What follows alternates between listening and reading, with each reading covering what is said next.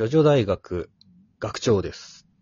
えー人間参加ですね。えージョジョの奇妙な冒険の、まあ、主題とされている、えー人間参加なんですけれども、まあ、これについてですね、えーついに我々はですね、答えにたどり着きました。っていうとまあ、ちょっと、えー嘘っぱちなんですけれど、あるね、一つの見解として、これも以前もやったんですけど、えーちょっと、えー改めてというところで、えーご紹介させていただきたいと思います。よろしくお願いします。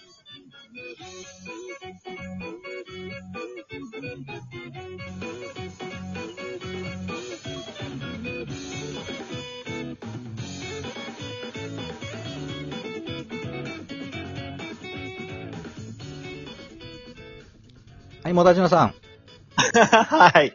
お待たせしました。答えにたどり着きましたって言うからさ、が学会？と思って。う んいや、もう、ついにね、分かったんだよ。はいもう長いことかかったけれど、はい。まあ、結局さ、その、ジョジョの奇妙な冒険って何なんだっていう話をね、はいあ。のこれだけ、まあ、こういろんなね、えー媒体というか、まあもう世間をね、騒がす作品ではあるけれども、はいジョジョって何なのって言われた時に、はいなんここういうものですよっていうのを、はの一つの答えとして提示したいなっていうのが、まあありまして、おーまあ一言で言えるんですか？いや、一言じゃちょっと言えないんで、ちょっと、あの、12分使わせたいんですけれど、申 そりゃそうだ。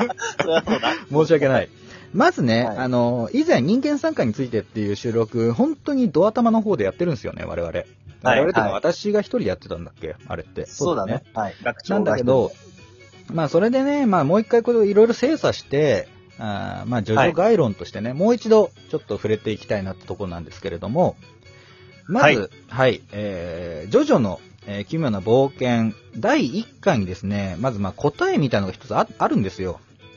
はい。まずね、この荒木先生の第1巻、あのコミックスの1巻のコメントでですね、えー人間参加を歌っていきたいと思いますってもうそこで言ってるんですよ。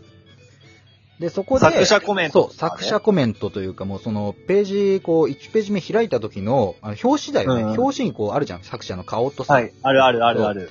の中で、えーさこの作品のテーマテーマはありふれたテーマ、生きることですと。でうんそう、有名なやつだ。そう、対照的な二人の主人公を通して二つの生き方を見つめたいと思いますって書いてあるんですよ。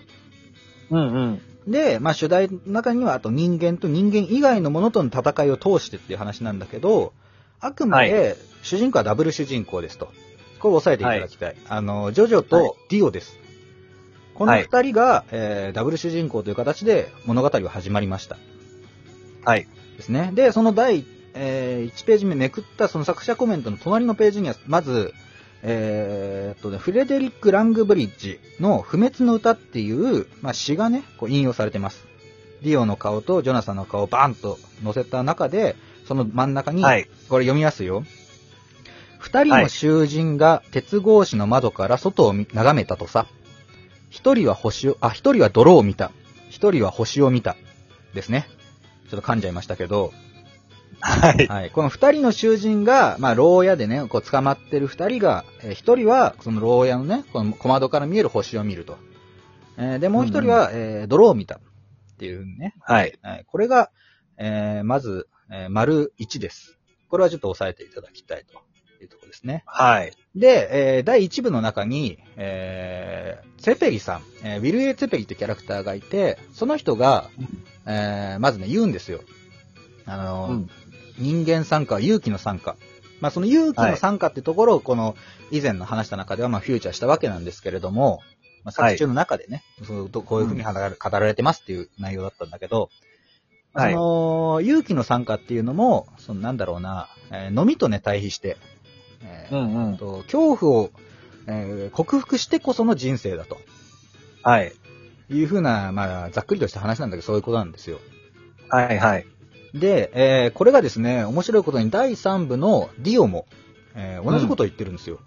そうだね。そう。恐怖のないものこそが頂点に立つべきだと。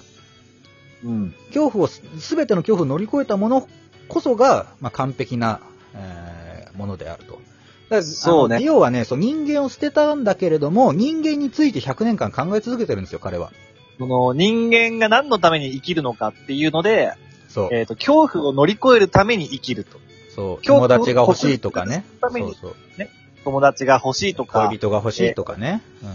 すべて、その不安を取り除くためのことだと。そう。と言い切るんですよ。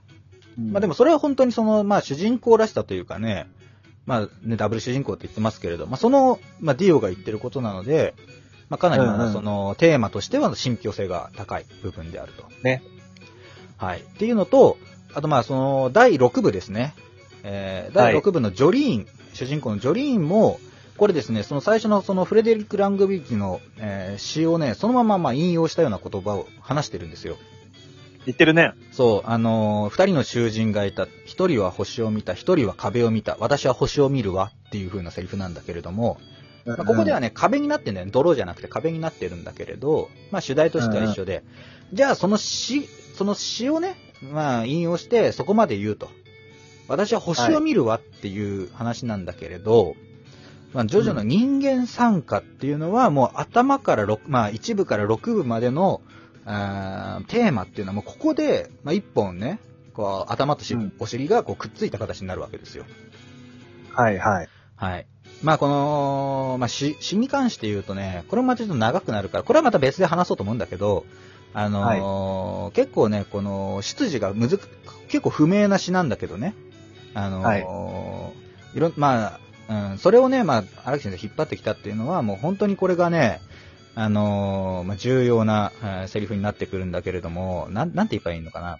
とにかく、人間、人間とは何かですよ。ね。はい。人間は星を見なきゃいけない。まあ、それなんですよ。星を見ていこうぜってのがもう、あー全編通しての話なんです。生まれがね、あーなるほど特にね、ディオはね、境遇が最悪なんですよ。いわゆる親ガチャ最悪の例ですよ。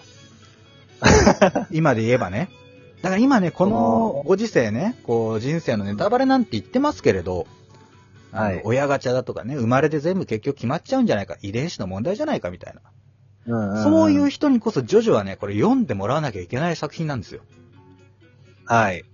ね、それは主人公を生んじゃなくて、ディオとかね、そういう不遇な生活を送った人が、じゃあどうそれをさ、こう、前向きに生きていくかっていう、それがこの人間参加の物語ですから。うんうん。うん。っていうとこなんですよね。私が言いたいのは。はいなるほど。まあはい今のところ何かご質問ありますか？大丈夫ですか？すごい概論っぽいなって思って聞いてます。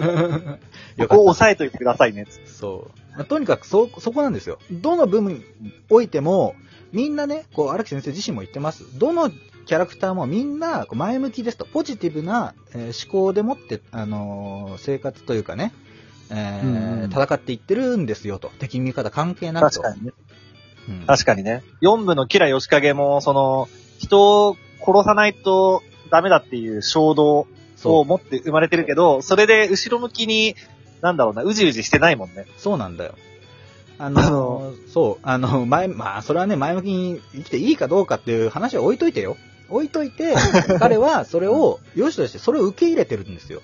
まあ、その度量の広さとかね、そういうところもあるし、あと、荒木先生はね、その生まれてしまったことに対する、その罪悪感みたいなことも、こう人間参加に取り込んでいきたいっていう発言があるんですよね。あ、そうなの？そうなんだよ。だからその、生まれ持ったものの、このなんだろう、マイナスな部分っていうのをね、うんまあ悲しみとして、まあまず、あの、受け止めましょうと。受け止めた後、うんその後、えーどうやって生きていくかっていうのを選択できるのが人間でしょっていう。はい。なるほど。そう、配られたカードでどうのこうのっていう話もあるけど、まあそれもね、うんうんあの、一エリア、一概、まあそれ一つ、まあそう、大枠、大枠では一緒ですよ。うんうん。俺たちはどんなね、どん底の境遇に置かれても、まあ、いわゆるその囚人の状態になったとしても、うんうん希望をね、見続けることは、誰もその否定はされ、できないでしょっていう。はい。そういうことなんですよ。ジョジョジョはだから希望に満ち溢れたえーキャラクターたちが、それぞれの思いをぶつけていくっていう作品なんです。それがだから正しいとか正しくないとかではないっていうところなんだよね。なるほど。はい。いやーなんか、力がこもってますね。これはね、ずっとね、うんそう、ずっとこれね、やりたかった回ではあるの。なるほどね。そうあのーなんだろうな。ディオが3部でその人間がなぜ、なぜ生きるのかって話をしてたけど、ちょいちょいその、悪役の、なんていうの、そういう、えーなんていうんだっけ、こういうのって。ポリシーじゃなくて、モットーじゃなくて。うん、なんていうんだっ悪け。役の思想？うんうんうんがうん、こう、垣間見えるところがあって、そういうの結構面白いよね、ジョジョって。そうなんだよね。その、か、あとね悲しき過去で終わらせてないとかいいんだよ。そう。はいあとね、7部も、あの、うん作者コメントのところで、はい。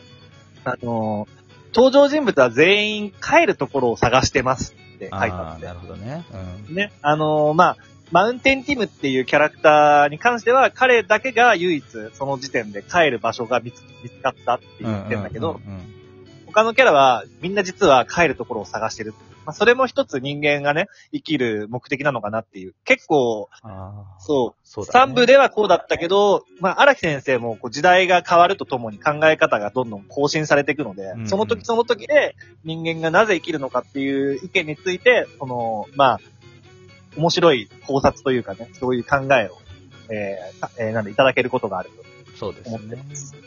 そうよ。あのー、本当にまあいろんな見方があるんで、あの強制はしないけれども、まあはい一ね、あのー、本当にこう、ジョジョ、まあ好きな我々が、まあたどり着いた一つの答えというか、まあこういう見方で見ると、本当にこう、漫画だけじゃなく人生もね、あの、はい明るくなるというか、うんうんそういう風な、えー回でしたが、はい。はい。